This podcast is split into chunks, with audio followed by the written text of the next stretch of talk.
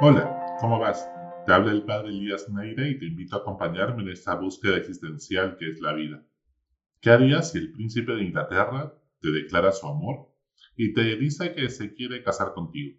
¿Qué es lo primero que pensarías si te dice que tu hijo se va a hacer el heredero de Bill Gates? Es probable que te sientas muy afortunado o afortunada, que te preocupes que tu hijo tenga todo lo necesario para desarrollarse. Quizás pides que te remodelen la casa un chofer para no estar tomando taxi en la pandemia, el mejor colegio para que desarrolle todos sus talentos, una nutricionista que indique qué debes comer un especialista en estimulación temprana. Por tu parte, necesitas también tú un asistente que te ayude los primeros años que son tan caóticos y probablemente un buen seguro de vida. Pues la Virgen María piensa todo al revés. Es que es una chica rebelde que no le gustan los protocolos propios de ser parte de la realeza. Cuando el ángel Gabriel le anuncia que será la madre de Jesús, nada más y nada menos del que el del Hijo de Dios, en vez de pedir dos empleadas que le ayuden con los quehaceres domésticos, una casa más grande, una vaca para la leche y un buen caballo para movilizarse, lo que hace es ir a visitar a su prima Isabel con un embarazo de seis meses para ponerse a su servicio. Si dime, pues, si esta chica no está loca. La mentalidad de María es completamente distinta. Cuando todo el mundo le diría que piense en ella y en su hijo, que tiene una misión tan importante, ella piensa en los demás. Cuando debería estar preocupada por aprovechar la ocasión para asegurar su futuro, con tan buen partido como es el Espíritu Santo, esta chica ingenua está pensando en ir a hacer voluntariado poniéndose al servicio de su prima. Cuando tiene la vida solucionada porque se ganó la tinca, nadie así, no más, es la madre de Dios. Ella se complica la vida yéndose a otro pueblo como trabajadora doméstica. Cuando vive en un mundo tan machista, acepta ser madre soltera y convencer a José, su novio, de vivir sin tener sexo. Tremenda complicación. Arriesgándose a que no le crea y la deje por una chica normal. Y si María no estaba loca, sino que descubrió la clave para ser feliz. Y si María descubrió el tesoro escondido, y si la clave a nuestros sufrimientos es dejar de victimizarnos y ponernos al servicio de los demás, y si la clave para dejar de preocuparnos por nuestros problemas es ayudar a solucionar los problemas más grandes de los otros, y si la clave para salir de nuestros laberintos existenciales sin sentido es ayudar en sus búsquedas a quienes andan perdidos sin propósito en la vida, y si para no sentirnos solos acompañamos y consolamos a quienes necesitan compañía, y si en vez de estar preocupados tanto en no pecar y mantener nuestra pureza, dejamos tanto narcisismo espiritual disfrazado de busca de la santidad, que para lo único que sirve es para juzgar y criticar a quienes se resbalan y caen en algún pecado, y nos ponemos al servicio de los demás, por amor. Y es que toda experiencia genuina de Dios nos lleva a la gratitud, que nos abre la generosidad para ponernos al servicio de los demás. Me vienen a la mente tantas historias de personas que lograron procesar mejor su duelo acompañando a otras personas que habían perdido seres queridos. Otras personas que dejaron su perfeccionismo espiritual y complejos de culpa cuando comenzaron a hacer voluntariado. Jóvenes que no encontraban un propósito en la vida hasta que salieron de su distrito y se dieron cuenta que realmente eran unos privilegiados sin que les pique el ojo o les hinque el hígado.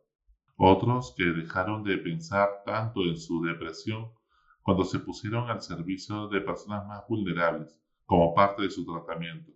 Drogadictos que encontraron un propósito en el amor de Dios y el servicio a los demás como parte de su rehabilitación. Personas con un sinnúmero de manías obsesivas que dejaron de pensar en sus manías cuando comienzan a preocuparse por los demás movidos por el amor. Pero ¿acaso la verdadera locura no es quedarse estancado, paralizado por miedo o por pereza? Dejamos de vivir, pues tenemos la mente divagando en muchas cosas sin ningún propósito.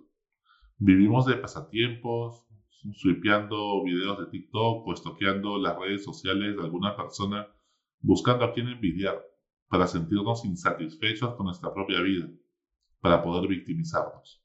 Como si la envidia fuera el motor de nuestra vida y no el amor. La vida es movimiento porque el amor dinamiza la vida. Nos hace salir de nosotros mismos hacia el otro.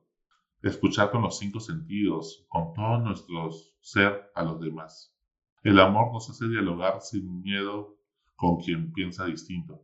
El amor nos hace dejar de buscar un hombre en donde llorar para que nuestros ojos, lavados por las mismas lágrimas, sean capaces de ver con compasión el dolor de quienes nos rodean. El amor nos hace dejar de meditar para sentirnos bien solamente y comenzar a meditar y orar para sentirme unido con los demás y ser más generoso.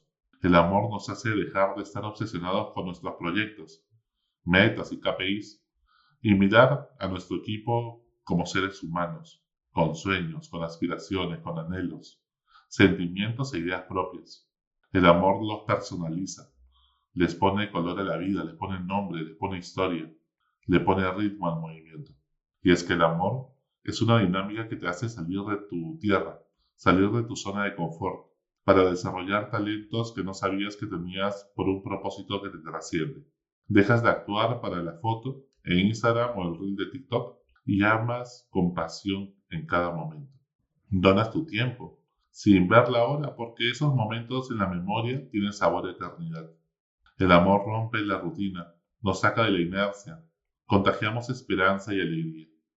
A ejemplo de María, que va a visitar a su prima Santa Isabel, el Papa Francisco nos invita a hacer una iglesia en salida, una iglesia que es tienda de campaña en medio de la batalla de la vida, para curar heridas en medio del caos de los bombardeos. Una iglesia que toma la iniciativa y sale a buscar a las personas que están en las periferias, una iglesia que no solo enseña, sino que aprende de los pecadores, de los pobres, de los indefensos y vulnerables. Una iglesia con rostro de mujeres, con rostro de migrantes, de pobres, de ancianos y niños. Y es que la verdadera riqueza de la iglesia no son los impresionantes templos, patrimonio de la humanidad, ni la capilla Sixtina, ni la iglesia Notre Dame en París, sino los pobres, que con una sonrisa nos enseñan en esta Navidad que es más rico quien necesita poco que quien tiene mucho. En estos días previos a la Navidad, te invito a que te comprometas a salir al encuentro de alguien que lo necesite. Al igual que María se puso al servicio de su prima Isabel, quien necesita que lo escuches, quien necesita de tu tiempo, un consejo de repente, una corrección incluso, una palabra de aliento, una oración por esa persona que de repente pues está pasando por alguna enfermedad una llamada por teléfono, un te quiero. Sale de tu zona de confort, de la rutina, y ten un detalle que sorprenda a tu pareja, a tu familia, a tu adversario incluso, a quien menos se le espera de ti. Es hoy, ponte en camino, hacia Belén, sigue la estrella, ábrete a nuevos horizontes, atrévete a seguir una estrella que te vuelva a dar esperanza, que te vuelva a ilusionar con la vida, que te enseñe a amar saliendo de ti, de tus problemas, de la burbuja donde estás encerrado sintiendo que no es todo.